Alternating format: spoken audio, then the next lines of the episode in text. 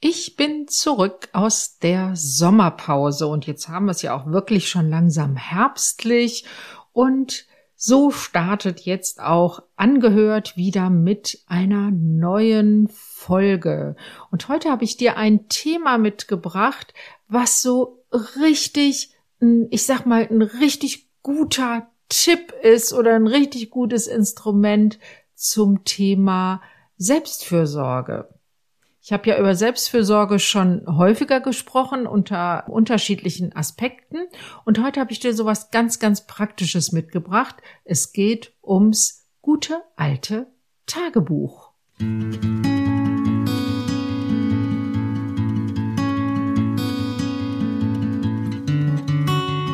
Herzlich willkommen bei Angehört, deinem Podcast, wenn du dein Leben mit einem psychisch erkrankten Menschen teilst mit Informationen und Impulsen für deine Selbstfürsorge. Hallo, schön, dass du wieder eingeschaltet hast. Hier ist Maria Fahnemann. Ich bin Kunsttherapeutin und kreative Traumatherapeutin und in meiner Praxis schlägt mein Herz für Angehörige psychisch erkrankter Menschen. Und heute habe ich mal was ganz, ganz lebenspraktisches mitgebracht, mit dem du richtig gut für dich selber sorgen kannst, deine Gedanken sortieren kannst, deine Emotionen sortieren, klären, regulieren kannst, mit dem du Abstand gewinnen kannst von deinen Sorgen. Und ach, ich komme aus dem Schwärmen überhaupt nicht mehr raus. Es geht ums Tagebuch führen oder Neudeutsch Journaling. Bleiben wir mal bei Tagebuch, denn das ist eigentlich nichts anderes als Journaling. Warum ist Tagebuch führen so hilfreich? Also bevor ich dir eine ganze Menge Vorschläge mache, wie du Tagebuch für dich führen kannst, möchte ich dir erstmal ein paar Gedanken mitgeben, warum ich dir das so warm ans Herz lege und warum das so hilfreich sein kann.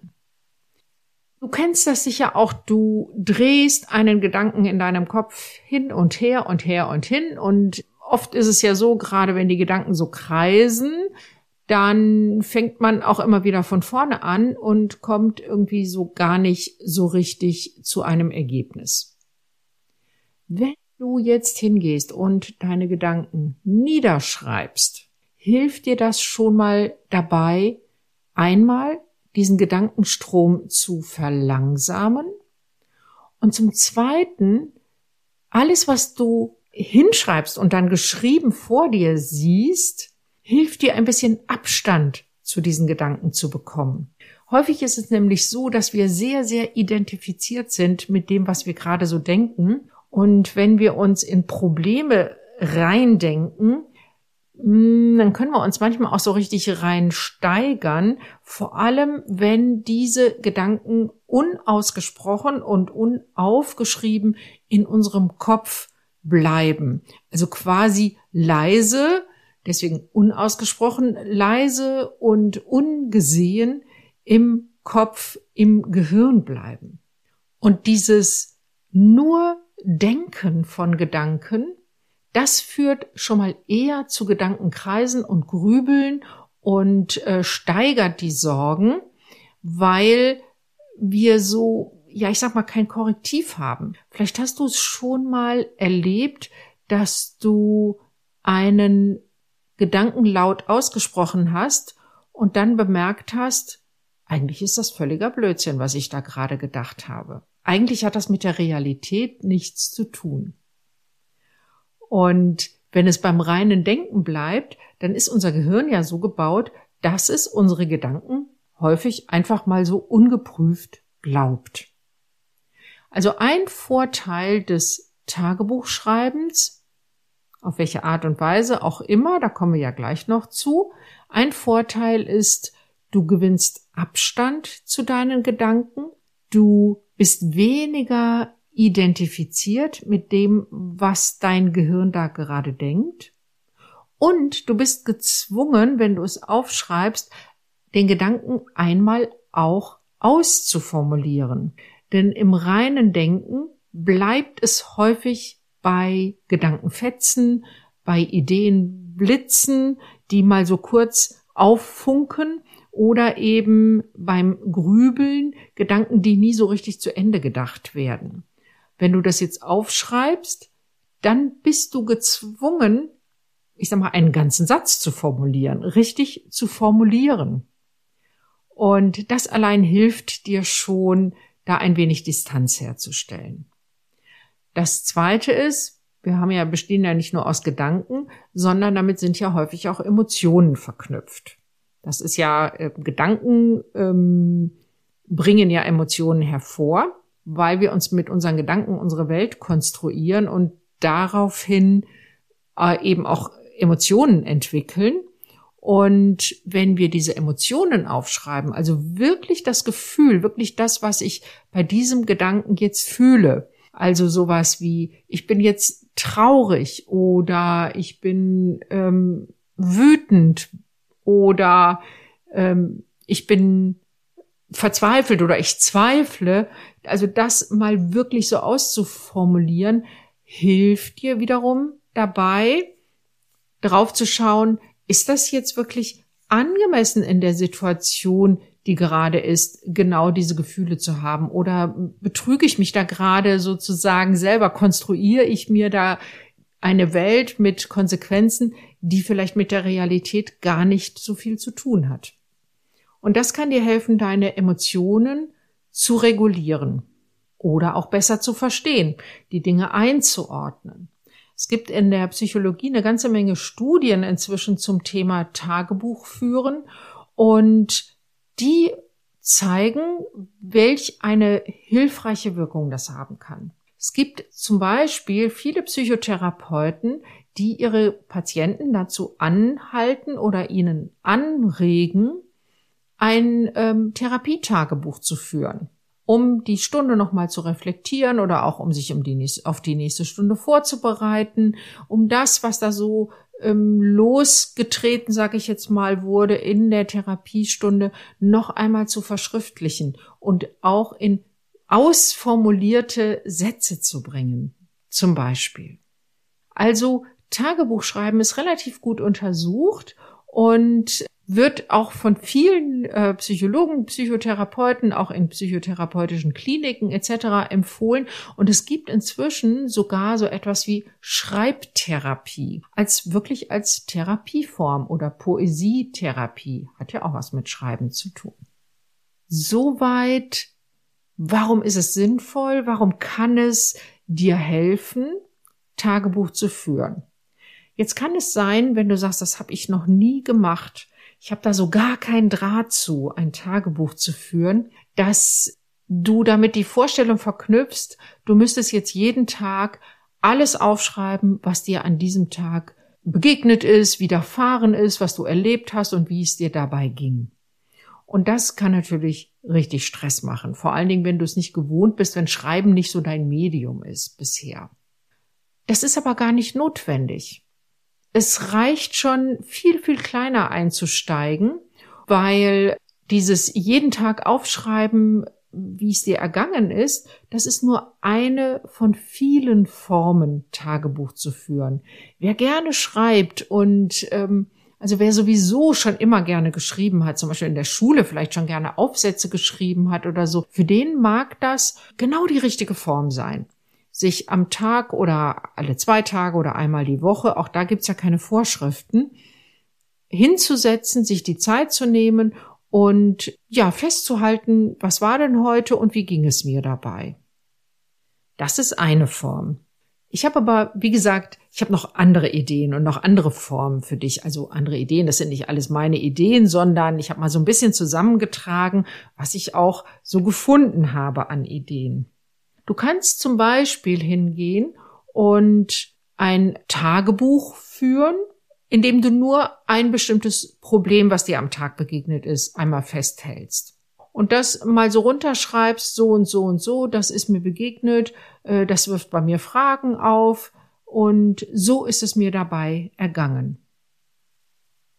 Also du konzentrierst dich auf Probleme oder schwierige Situationen oder Situationen, die du als schwierig erlebst und versuchst einmal, indem du das aufschreibst, vielleicht auch Ideen entwickelst, schriftlich dazu schreiben, Ideen, wie du ein Problem lösen kannst und konzentrierst dich nur darauf.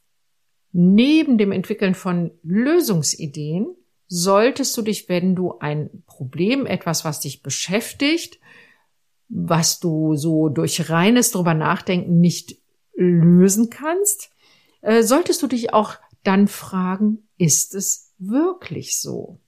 Ist es wirklich so, wie ich bisher gedacht habe und was ich da jetzt aufgeschrieben habe? Und bei dieser Reflexionsfrage, ist es wirklich so, hilft dir das Ganze einmal in geschriebener Form zu sehen. Eine weitere Möglichkeit oder eine weitere Version, ein Problemtagebuch. Ich bleibe jetzt mal bei dem Begriff, obwohl ich den selber gar nicht so besonders schön finde. Aber wir bleiben mal jetzt dabei, ein sogenanntes Problemtagebuch zu führen, ist, wenn du die Situation, die du als problematisch, als schwierig erlebt hast, schriftlich niederlegst und dann dazu schreibst, was waren deine Emotionen dabei? Und was sind jetzt beim Aufschreiben, beim nochmal lesen deine Emotionen? Und auch das nicht nur im Kopf denken und darüber nachdenken, sondern schreib das dazu. Und dann kannst du hingehen und dich fragen, ist es wirklich so? Ist es wirklich so schwierig, wie ich das so in meinen Gedanken entwickelt habe? Und wie ist das mit meinen Gefühlen? Wie geht es mir jetzt damit? Eine weitere Möglichkeit, die noch strukturierter ist, Gedanken, Themen, Situationen und so weiter zu reflektieren, ist, wenn du dir eine Vorlage schaffst, zum Beispiel mit drei Spalten. Über der ersten Spalte steht, was kann ich kontrollieren? Über der zweiten Spalte steht, ganz folgerichtig, was kann ich nicht kontrollieren? Und über der dritten Spalte steht, wo habe ich Einfluss? Und dann kannst du sortieren. Also, wenden wir das mal an, so als ein Beispiel aus deinem Leben als Angehörige oder Angehörige eines psychisch erkrankten Menschen. Was kannst du kontrollieren? Du kannst deine Taten kontrollieren, du kannst deine Gedanken kontrollieren. Was kannst du nicht kontrollieren, ist das, was der andere tut, denkt, macht oder nicht macht. Du kannst zum Beispiel auch die Ausprägung der Erkrankung nicht kontrollieren. Wir haben häufig den Wunsch, dass andere Menschen sich ändern und du kannst nicht kontrollieren ähm, oder hast es nicht in deiner Einflusssphäre, dass jemand anderer das auch tut. Und wo hast du Einfluss? Du hast einen Einfluss darauf, wenn du beispielsweise deinem psychisch erkrankten Angehörigen vorschlägst, sich therapeutische Hilfe zu suchen, ihm auch vorschlägst, ihn oder sie natürlich ähm, dabei zu unterstützen, diese Hilfe zu bekommen, also sprich Adressen von TherapeutInnen rauszusuchen, vielleicht auch sogar den ersten Anruf zu machen, um einen Termin zu machen, also da irgendwie eine Unterstützung zu bieten, das, darauf hast du Einfluss, auf das, was du tust wenn du es empfiehlst, eine Therapie, einen Therapeuten, eine Therapeutin zu suchen, hört dein Einfluss mit der Aussprache der Empfehlung schon auf. Du hast keinen Einfluss darauf, ob der andere das auch wirklich tut. Und wenn du beispielsweise, das war ja jetzt ein Beispiel, diese drei Spalten bei den Dingen, die dich so bewegen, die dir so viele Sorgen machen. Diese drei Spalten, was kann ich kontrollieren, was kann ich nicht kontrollieren und wo habe ich Einfluss, vielleicht noch eine vierte Spalte und wo habe ich keinen Einfluss. Wenn du danach deine Themen sortierst und das schriftlich festhältst, dann kann dich das sehr entlasten. Weil du feststellen wirst, es gibt eine ganze Menge Dinge, die liegen außerhalb deiner Einflusssphäre. Also ein sehr eine sehr strukturierte Form, Tagebuch zu führen, sind diese drei oder vielleicht vier Spalten. Eine weitere Form, Tagebuch zu führen, ist eine relativ kurze Form, indem du dir zum Beispiel jeden Tag schriftlich eine Frage beantwortest. Das könnte so eine Frage sein wie, wie habe ich mich heute gefühlt? Jeden Tag einfach nur am Ende des Tages noch einmal kurz reflektieren, wie habe ich mich heute gefühlt? Mehr nicht. Schriftlich festhalten. Oder aber, was habe ich heute gelernt? Wäre auch so eine Frage, mit der du dich abends beschäftigen kannst. Oder aber, was habe ich heute gemacht und möchte morgen vielleicht anders machen?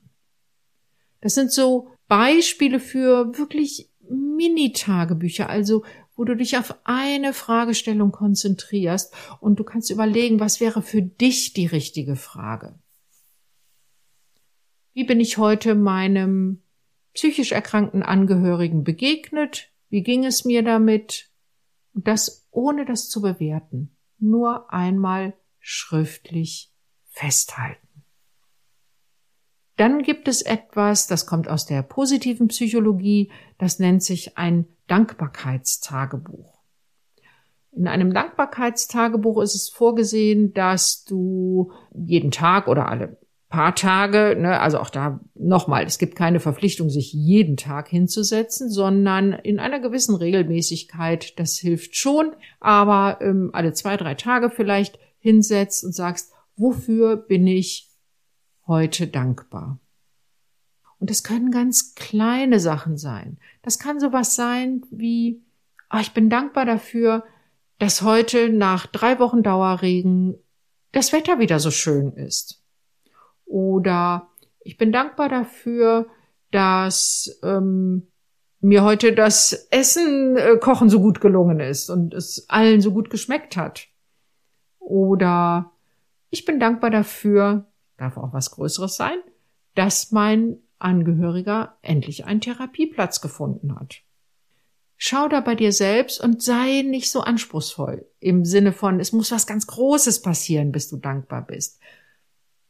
Ich zum Beispiel, ich habe ja, glaube ich, schon öfter erwähnt, dass ich ja immer mit meinem Hund morgens und äh, nachmittags in die Natur gehe, gehen muss und das sehr gerne muss und sehr gerne tue. Und mir ist mal so aufgefallen, dass ich zum Beispiel, dann kam ich an einem Rotkehlchen vorbei, das saß so ganz nah an, auf einem Zweig, wo ich ganz nah vorbeikam und das hat mich so glücklich gemacht, weil ich das so schön fand, an so einen, einen scheuen Vogel, an so einen hübschen kleinen Vogel so nah ranzukommen. Auch dafür kann man, wenn man mag, dankbar sein, wenn das was für dich ist, ein Dankbarkeitstagebuch zu führen. Eine weitere Form, Tagebuch zu führen, ist, einen Brief zu schreiben an dich selbst. Und zwar so, als wärst du deine eigene beste Freundin oder dein eigener bester Freund. Also du führst ein Tagebuch, beschreibst eine Sache, die du dir als deine beste Freundin, dein bester Freund schildern möchtest. Wenn du das in dieser Briefform machst, das kann dazu beitragen, dass es dir ein bisschen leichter fällt, das Ganze aufzuschreiben. Eine Form, die mir sehr gut gefällt, das ist auch eine, eine ganz kleine und kurze Form Tagebuch zu führen. Und zwar, dass du dir jeden Tag überlegst, was war heute gut und was habe ich eigentlich selbst dazu beigetragen. Und auch das kann was ganz Kleines gewesen sein. Heute war es gut, den Mittagsschlaf gemacht zu haben, mir diese zehn Minuten auf der Couch gegönnt zu haben oder am Schreibtisch, Büro zu, Kopf einmal kurz auf den Schreibtisch und ein bisschen die Augen zu machen. Also auch hier, das muss nichts Großes sein. Es geht darum, Dinge zu finden, die trotz aller Schwere, die vielleicht in deinem Alltag gerade herrschen, die Dinge zu finden, die gut sind. Und wenn du dann noch herausfindest oder dich darauf besinnst, was hast du selbst dazu beigetragen, dann kann das ganz schön dazu beitragen, dich wieder ein bisschen, ja, selbst wirksamer zu fühlen. Selbstwirksamkeit, damit ist gemeint, ich mache etwas und bewirke damit etwas in meinem Leben. Ich bin nicht ausgeliefert. Nicht fremdgesteuert, sondern selbstbestimmt. Ja, das waren jetzt so ein paar Ideen, wie du ein Tagebuch führen kannst, wofür du gar nicht so viel Zeit brauchst. Es sei denn, du entscheidest dich für die Version, ich schreibe jeden Tag auf, was ich so den ganzen Tag erlebt habe. Das braucht sicher ein bisschen mehr Zeit, aber fast alle anderen Versionen, die ich dir hier vorgeschlagen habe, brauchen nicht viel Zeit. Und noch was, du musst es nicht so ausgefeilt formulieren. Also im Sinne von, das muss nicht literarisch sein. Du schreibst hier nicht für die Nachwelt, sondern du hältst für dich etwas schriftlich fest. Und das muss auch kein fancy äh, Buch sein, in das du das schreibst. Das kann ein ganz normales Notizbuch sein. Das kann, du kannst hier ein Schulheft oder eine Schulkladde oder so etwas besorgen. Und es kann letztendlich auch ein Zettel sein, auf dem du deine Gedanken festhältst. Wichtig ist das Schreiben selber. Und noch ein Tipp. Mach es handschriftlich weil der Prozess des Schreibens und wirklich mit der Hand, ein Stift in der Hand und mit wirklich deiner eigenen Schrift etwas aufschreiben, hat nochmal eine andere Qualität, als wenn du deine Gedanken und Emotionen in eine Computertastatur gibst. Du hast einfach eine andere Verbundenheit und es ist was anderes, das Material, das Papier in der Hand zu haben, als an einem PC zu sitzen und das Ganze einzutippen. Also das wäre so wirklich ein Tipp, das würde ich dir wirklich raten, egal ob das, wie gesagt, ein, ein tolles ähm, Tagebuch ist, was, was du dir extra kaufst, oder ob das ein schlichtes Schulheft ist oder wirklich ein Schreibblock oder so etwas. Das alles ist wunderbar geeignet es ist nur für dich selber. Es ist nicht, um anderen Eindruck zu machen oder so. Und äh, aber nimm einen Stift in die Hand und schreibe handschriftlich. Ja, das waren so meine Ideen dazu. Und jetzt wünsche ich dir ein ganz gutes, positives, fröhliches Ausprobieren und herumexperimentieren mit dem Tagebuch. Und wenn du Lust hast, kannst du mich ja mal wissen lassen, ob du es ausprobiert hast und was dir das bringt. Und wie immer, wenn du dich begleiten lassen möchtest in deinem Leben, das vielleicht gerade ein bisschen schwierig ist oder ein bisschen schwerer ist, in deinem Leben als Angehörige oder Angehöriger eines psychisch erkrankten Menschen, dann sprich mich doch einfach an. Du kannst mir eine E-Mail schreiben an kontakt.praxisfahnemann.de. Ich antworte dir auf jeden Fall. Und wenn du eine Idee hast oder einen Wunsch hast, worüber ich in diesem Podcast mal sprechen soll, dann kannst du mir gerne deine Themenvorschläge an dieselbe E-Mail-Adresse schicken. Auch da freue ich mich drauf. Ja, und jetzt wünsche ich dir, wie immer, viele gute Momente und sage Tschüss, bis zum nächsten Mal.